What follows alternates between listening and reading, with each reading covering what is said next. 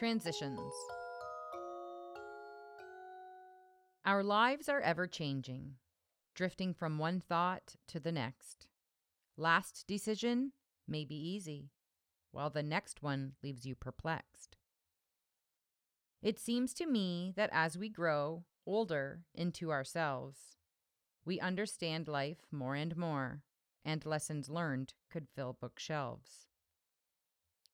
Infants know their mother's face, also her touch, her smell, her sound.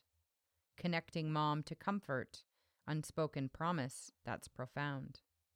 Little children learn to trust, assuming everyone's their friend. But if a bond is tarnished, small hearts and minds will need to mend. Teenagers test out freedom and all that comes along with it. Hormones turn things upside down. A hectic world may suck them in. Young adults form relationships with the hope they will always last, but in time learn the best are those that do not quickly come to pass. Adults seek another soul to connect with for eternity, but being still with ourselves assures we are all we ever need. As we settle into life, knowing both good and bad exist, midlife brings about changes and some things one may now insist.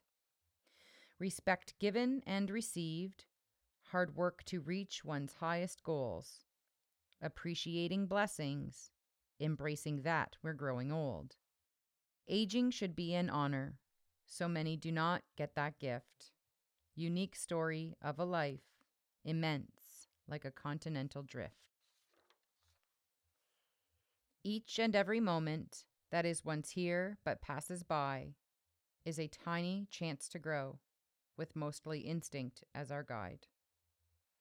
Being true and giving back to ourselves and community will fortify our being a life well lived in unity. Thank you for listening to Mom Said Duck, recorded inside MediaWorks Studios in Windsor, Ontario.